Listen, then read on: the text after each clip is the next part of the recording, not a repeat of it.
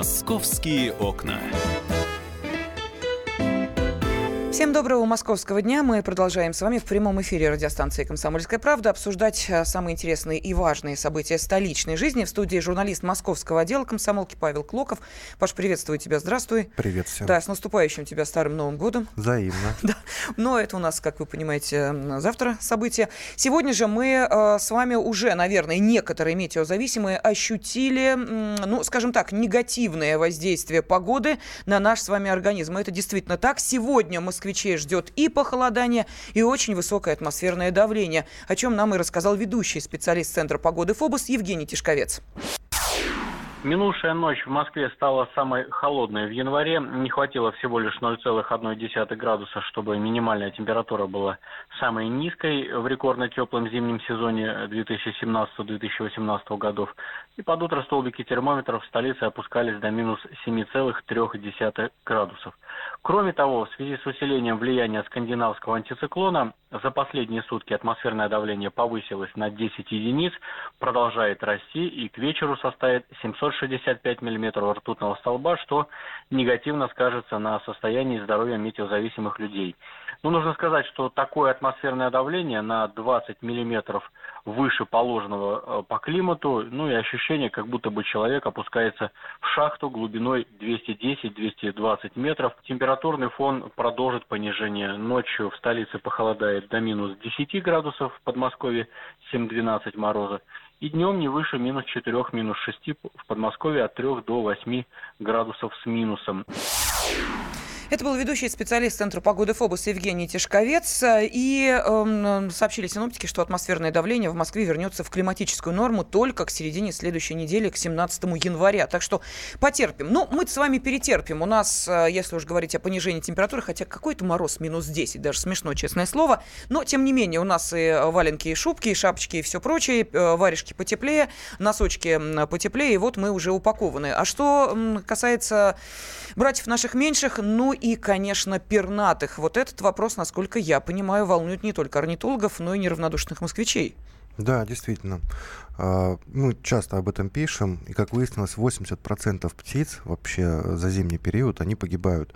Огромная цифра, никогда бы в жизни не подумал.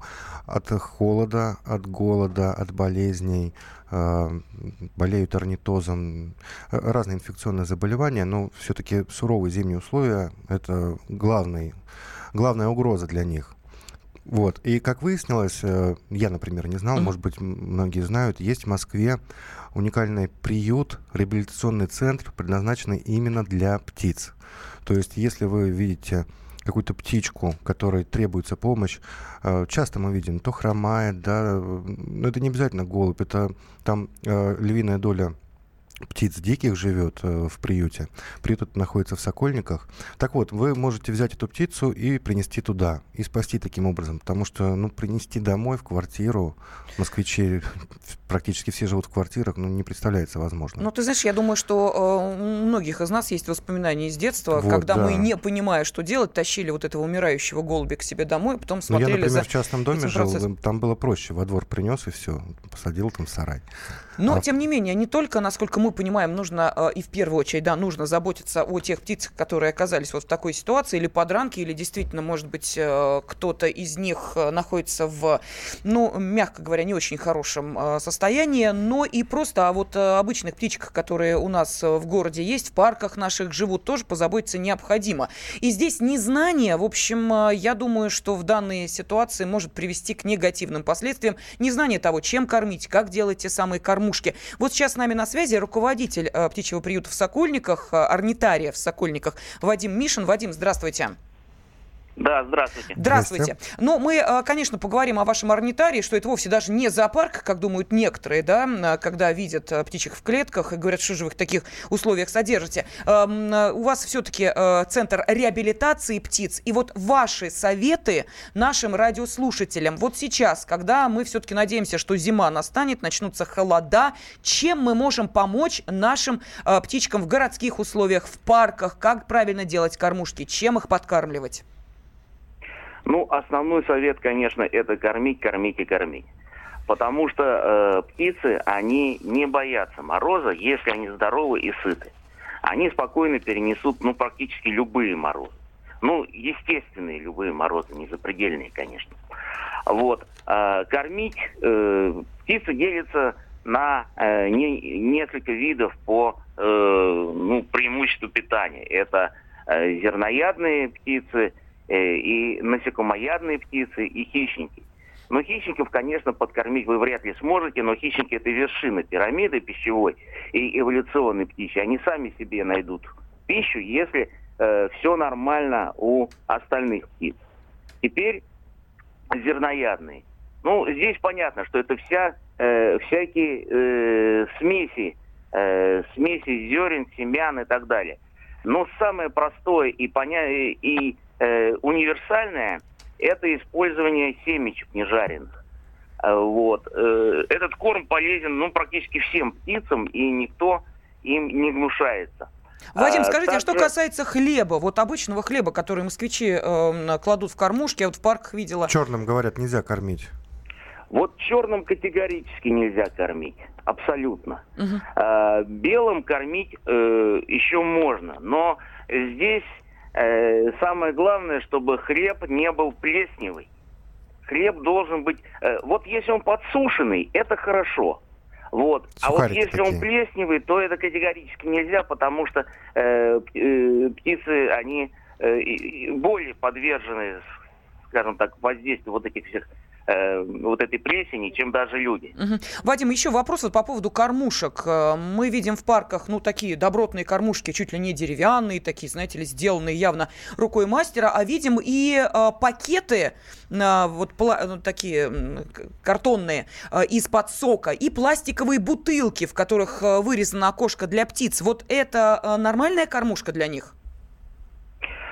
Ну, все имеет право на существование. Другое дело, что есть эстетические какие-то все-таки критерии. Если взяли пакет из-под сока, то э, лучше его как-то все-таки оформить. Его можно как-то раскрасить, э, что-то с ним сделать, чтобы он был эстетичен. И э, это касается и пластиковых тоже э, бутылок. И еще один очень важный момент – это края. Э, края вырезанных леток. Птица садится на этот край, и если этот край у пластика, он острый, то птица может, может пораниться. Соответственно, эти края надо обработать. Либо их завернуть и э, закрепить завернутыми, там, степлером тем вот, либо э, изолентой или скотчем обработать, так, чтобы птица не могла поранить. И самое главное, что такие кормушки, вообще кормушки нельзя бросать. Если вы кормушку повесили, то э, самое главное это кормить. Э, просто повесить кормушку это зряшное занятие. Вот это э, один шаг, который ни к чему не приводит. Э, птиц надо приучать к этому месту. Они привыкают и начинают собираться. И это становится интересно. Поэтому кормушки надо вешать там, где вам удобно кормить и где вы сможете наблюдать. В этом плане очень интересны законные кормушки, где вообще никуда выходить не надо. Вы можете их видеть, они сделаны из оргстекла, прозрачные. И э, это получается уже такое, э, ну, шоу, релаксация, там, uh-huh. вот, огромное удовольствие для э, всех, э, так сказать, uh-huh. для всей семьи. Спасибо огромное. И можно, да. Спасибо большое. Руководитель птичьего приюта в Сокольниках Вадим Мишин был на связи с нашей студией. Но если говорить о самом приюте, меньше минутки остается. Паш, ну ты же там побывал. Да, приют уникальный. Там живут дикие птицы, самые разные. Сначала он создавался как э, соколиная слобода, разводили соколов, э, ловчих птиц. А потом этот приют перерос сам себя, потому что люди приносили э, самых различных и, и дятлов, и, и синиц, и э, сов самых разных видов. В общем, и сейчас там около 120 птиц, которые живут и готовятся э, э, к выпуску на свободу и выпускают их там же в парке. То есть раньше вывозили в Подмосковье, а потом решили, ну, если захочет птица вернется, так ей проще. И некоторые возвращаются, кстати, вот конюки, например, mm. а некоторые улетают такие как ястребы, свободолюбивые птицы. Очень рекомендую сходить и посмотреть. Да, но от птиц мы буквально через две минуты перейдем к домашним животным, к собакам и кошкам. Московские окна.